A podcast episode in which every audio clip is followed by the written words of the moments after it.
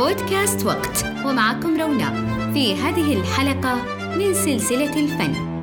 نص أريج السعد.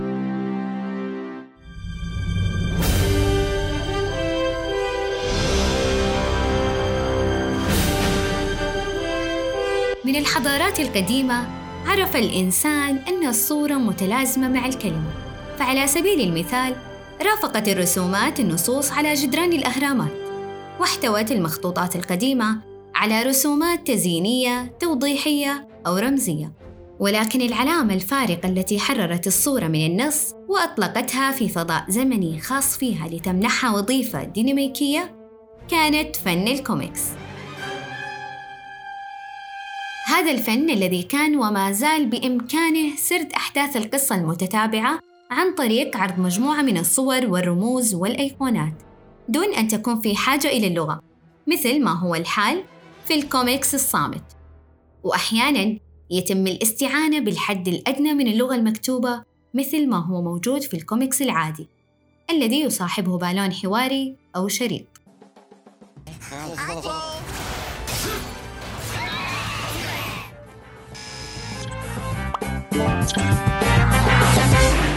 والآن صرنا نميز هذا الفن بمصطلحات مثل كوميكس إنجليزي ومانجا ياباني.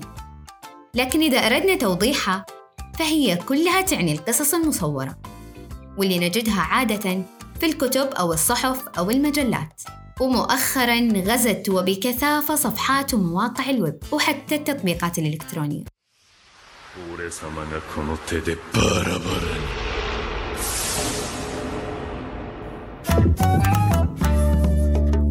المانجا النمط الياباني للقصص المصورة.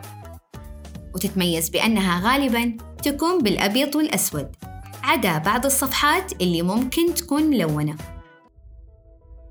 بينما النمط الأمريكي أو الغربي منها وهو فن الكوميكس نلقى فيه جميع الرسومات والشخصيات ملونة بالكامل. وقصص شخصيات مارفل المصورة مثال على ذلك.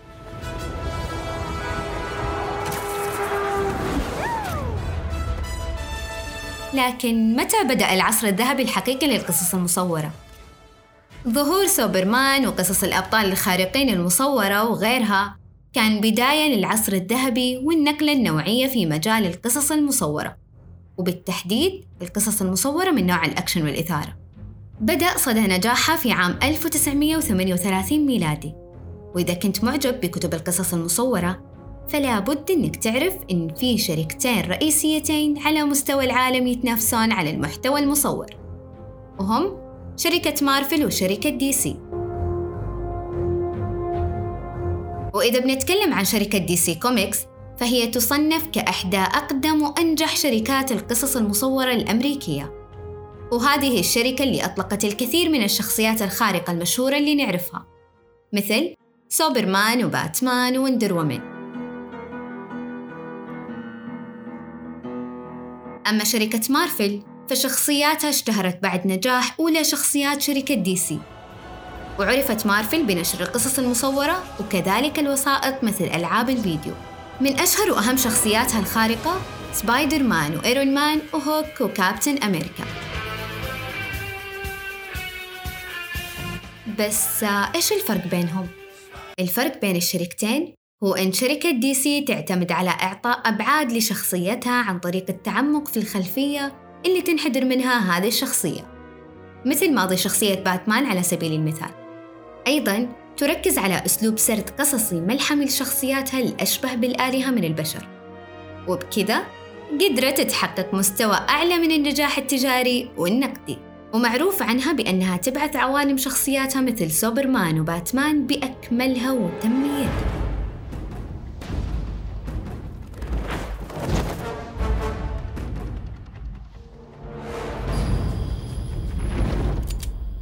على عكس مارفل اللي كانت تطلق قصص تسلسلية في طبيعتها.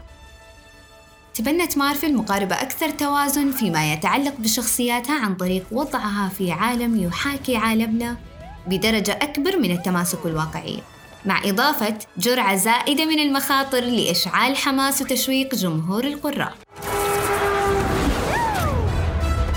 ومع الوقت جذبت فكرة السوبر هيروز أو الأبطال الخارقين جمهور أكبر من البالغين. وهذا ما حقق لهذه الشخصيات الشهرة في جميع أنحاء العالم. لكن ما نقدر ننكر أن أحد أهم أسباب ظهور بعض شخصيات الأبطال الخارقين في الكتب المصورة كان له ارتباط بقضايا اجتماعية وسياسية في أمريكا. جاء في منبرستان وهو عمود في خط مارفل كان يظهر مع كل قصة مصورة. طلب العديد من المعجبين الأوفياء أن نأخذ موقفاً أكثر وضوحاً حيال المشكلات الراهنة مثل فيتنام والحريات المدنية وازدياد الجريمة. لدينا حدس بأن معجبي مارفل المجانين يعرفون موقفنا جيداً في هذه المسائل. ولطالما آمنا بأن واجبنا الأول هو الترفيه بدلاً من التحرير. بالطبع لاحظتم بالتأكيد بأنه ليس من السهل جدا أن نبقي أحكامنا خارج القصص المحركة للروح التي نرميها عليكم.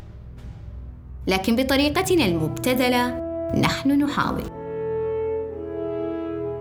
شخصية سوبرمان مثلا في عام 1938 كانت نتيجة لتواترات المشاركة الأمريكية في الحرب العالمية الثانية. وقتها كان النازيون واليابانيون يشكلون تهديدات كبيرة على الحلفاء. وكان قراء مارفل تحديداً يطالبون المحررين بعكس الواقعية عبر الواقع الاجتماعي والسياسي للعالم خارج نوافذهم. هذه التهديدات فرضت ظهور مصطلح القوة الخارجية عن المألوف، وهذه الحاجة إلى قوة شاملة ولدت أبطالاً مثل سوبرمان.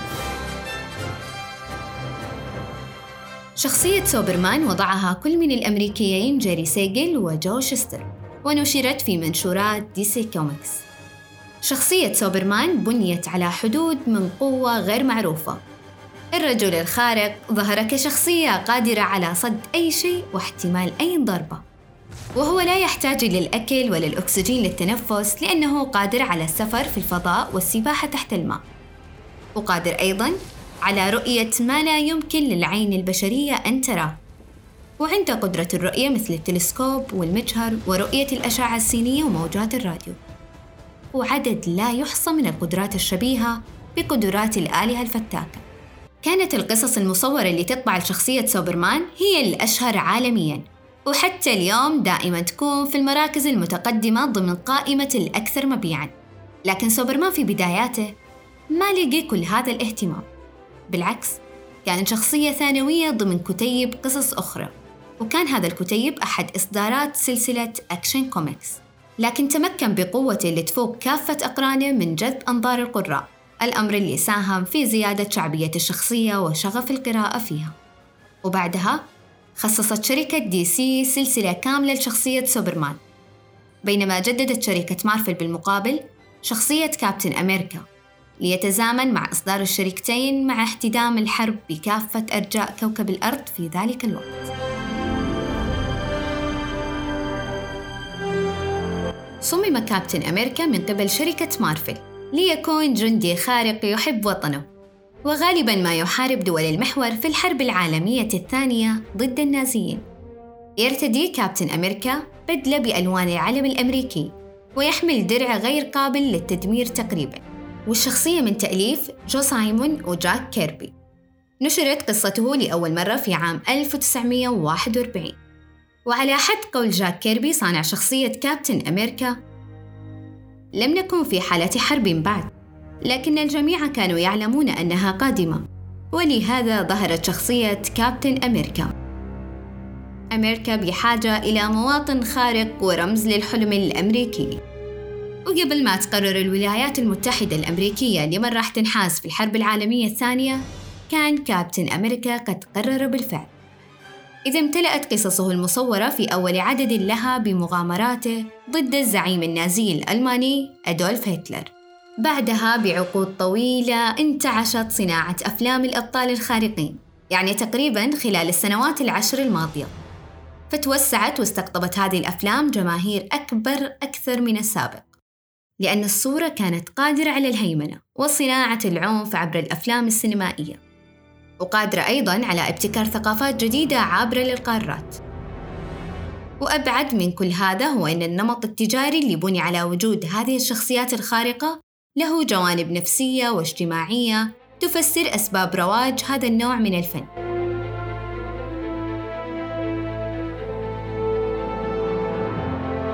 أولاً لابد نعرف أن أجزاء من المجتمع الأمريكي في عام 1955 احتجت على العنف اللي كان يصور في هذه القصص ورصدوا الأثر السيء لها خلال التجمعات والاحتجاجات المحلية. وبلغ هذا الجدل ذروته في اجتماع الكونغرس الأمريكي واللي شهد فيه العالم النفسي الألماني فيردريك ويرثام بأن الكتب المصورة للأبطال الخارقين تبيع لجيلنا القادم خيالات تسمم العقل. وذكر أن الكتب المصورة كان لها آثار سلوكية ونفسية سلبية على الأطفال بينما عرضت الدكتورة لوريتا بندر ذلك وقالت أن الكتب المصورة تلبي الاحتياجات النفسية للطفل وبعد الشهادة حكم الكونغرس لصالح الكتب المصورة للأبطال الخارقين بأن قراءة الكتاب الهزلي ليست سبباً لسوء التكيف العاطفي لدى الأطفال.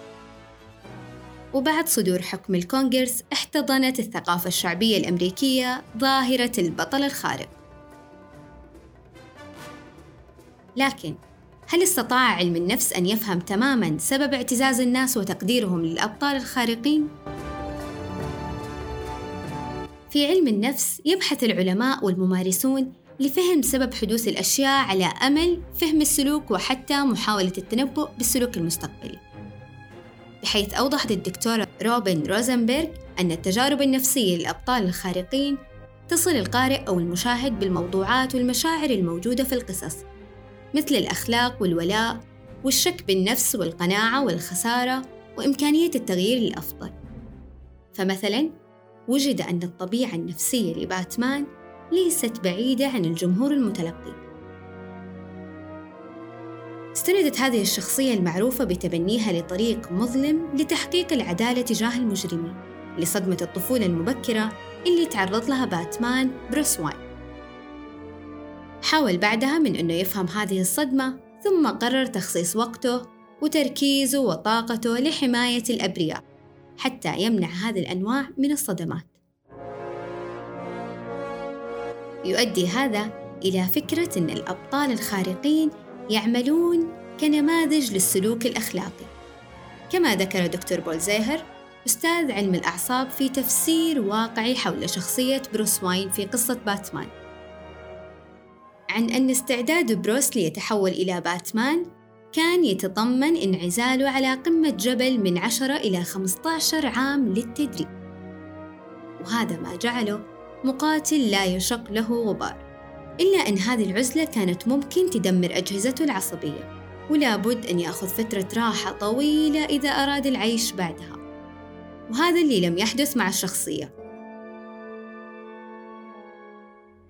إذ كان يعاني باتمان من مشاكل في النوم وضغوط مستمرة يستحيل معها أن يرتاح ويستحيل أيضا أن يكون حقيقة.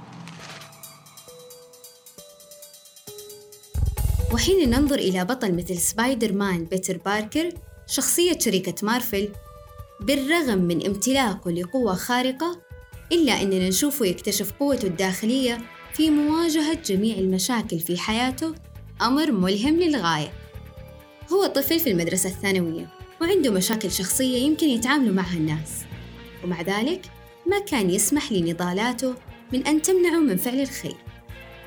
هو شخصية دائما على وشك الوصول للمجد لكن مسؤوليات حياته تمنعه من تحقيق أحلامه. وذكرت سترينبرغ في مناقشة نقاط ضعف الأبطال الخارقين وكيف يمكننا كبشر أن نتواصل معهم بأن لدينا الكثير لنتعلمه من الأبطال الخارقين. الأهم من ذلك كله إننا يمكن أن نتعلم أنه عندما لا تكون الأشياء كما ينبغي فلدينا خيال ويمكننا التصرف إذا اخترنا ذلك فقط.